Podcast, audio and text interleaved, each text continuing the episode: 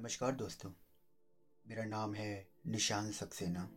मैं सुनाता हूँ कहानियाँ। आइए सुनते हैं आज की कहानी जिसका शीर्षक है विचित्र टोपी। ये श्रीलंका की एक लोक कथा है। एक गरीब लड़का था। इतना बड़ी दुनिया में उसका कोई ना था। ना माता पिता ना भाई बहन पर वो एक बड़ा परिश्रमी लड़का था। एक बार उसकी मेहनत से प्रसन्न होकर एक किसान ने उसे अपना एक बैल दे दिया। लड़के ने सोचा कि बैल से किसी बंजर ज़मीन को जोतूँगा और उसके पे कोई फ़सल उगाने की कोशिश करूँगा।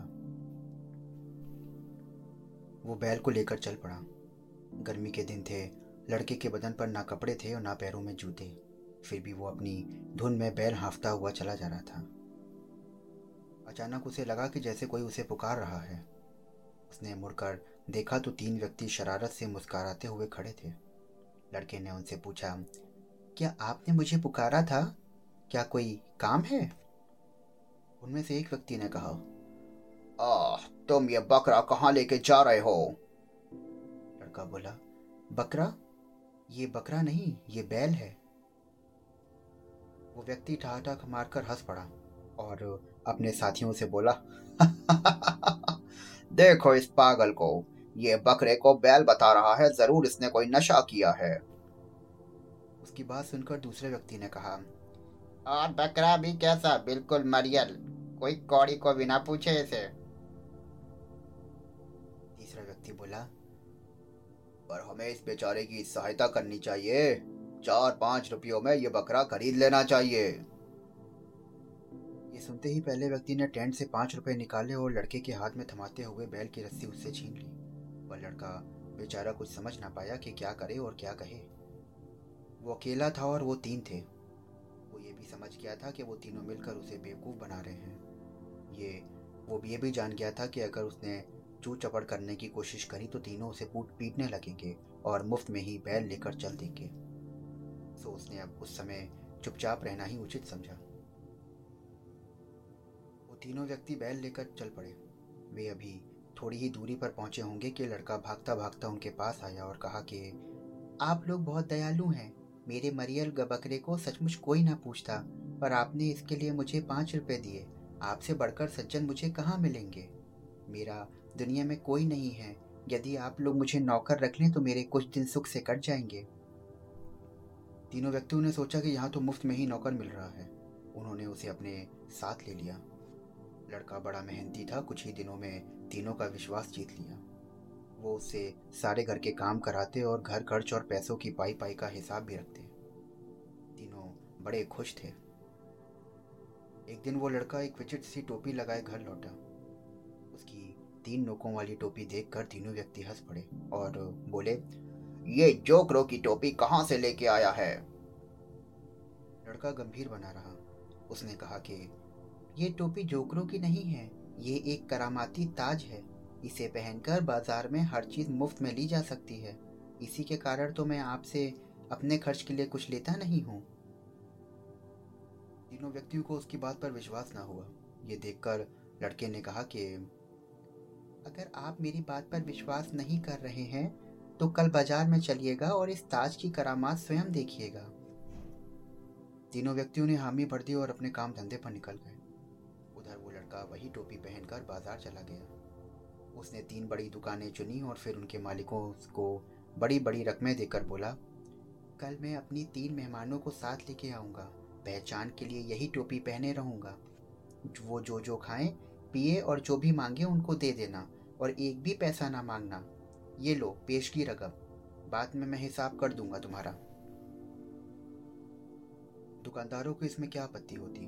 लड़के का भी कोई नुकसान नहीं था, उसने वो रकम उन तीनों व्यक्तियों की गुप्त गुल्लक में से निकाल कर दी थी।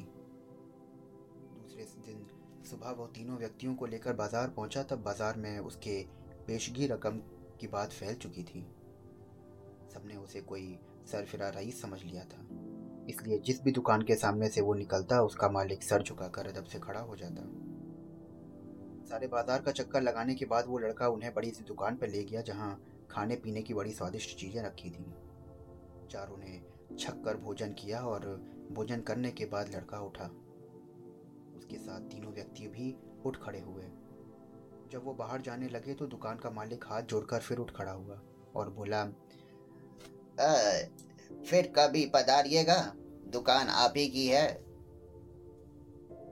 लड़का मुस्कुरा कर रह गया। दुकान के आईने में लगी विचित्र टोपी कुछ ठीक फिर दुकान के बाहर हो गया।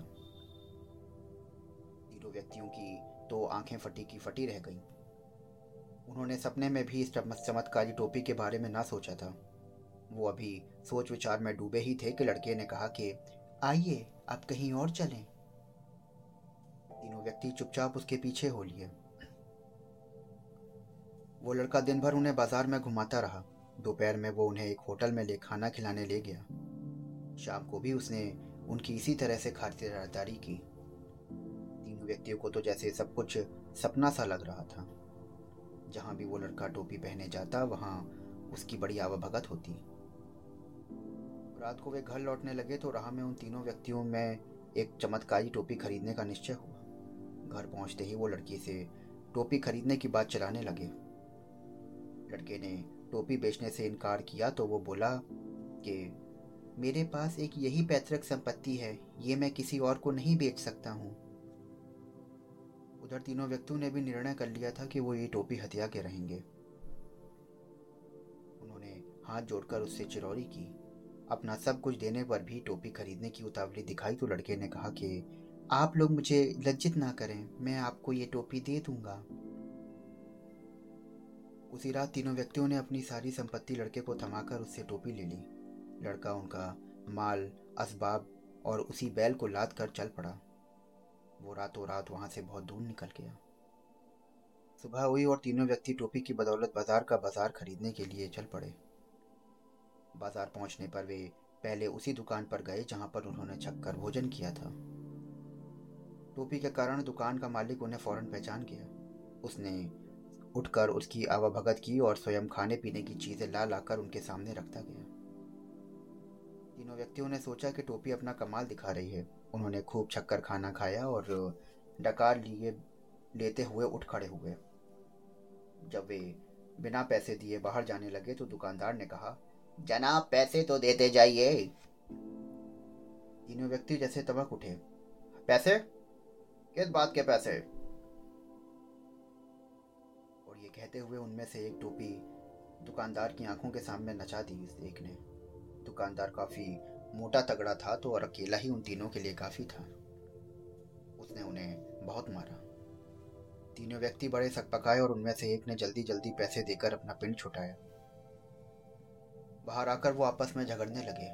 गोपी पर उन्हें अब भी विश्वास था। दो व्यक्तियों ने अपने साथी से कहा कि, तुमने टोपी हाथ में ले रखी थी, इसी कारण उसका असर नहीं हुआ, इसे सर पर पहनो। तीसरे व्यक्ति की इस बात में सच्चाई लगी। उसने टोपी सर पे रख ली और बड़ी शर्म मालूम पड़ रही थी कि वो क्या करता।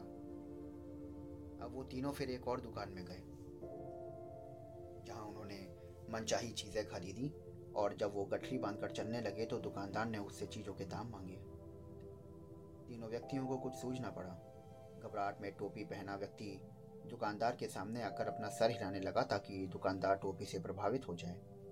पर इसका उल्टा प्रभाव हुआ। दुकानदार ने उसे जो थप्पड़ मारा तो टोपी उड़कर भट्टी में जा गिरी और क्षण भर में जलकर राख हो गई। टोपी की इस भस्म को देखकर तीनों व्यक्ति चीख चीख कर विलाप करने लगे। अब तो दुकान के सामने भीड़ इकट्ठी हो गई।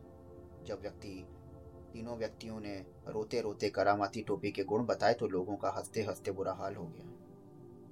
दुकानदार ने उन्हें असलियत बताई और अब वो तीनों के होश फाख्ता हो गए। वो समझ गए थे कि उस लड़के ने उन्हें बेवकूफ़ बनाकर अपना बदला ले लिया। उस दिन से उन्होंने किसी से भी धोखा ना करने की कसम खा ली। तो दोस्तों, ये थी आज की कहानी। कहानी का मुख्य बिंदु था धोखा। तो हम कोशिश करें कि हम किसी को भी धोखा ना दें, क्योंकि जो हम कहते हैं कि जैसा बोते हैं, वैसा पाते हैं। उसी तरीके से अगर आप धोखा देते हैं तो कहीं ना कहीं आप धोखा खाते भी हैं। तो आशा करता हूँ कि आपको ये कहानी बहुत पसंद आई होगी। ऐसी ही नई नई कहानियाँ सुनने के लिए हमारे चैनल को फॉलो करिए, सब्सक्राइब करिए। कल फिर मिलता हूँ आपसे एक नई कहानी, एक नई लोक कथा के साथ। तब तक के लिए शुक्रिया।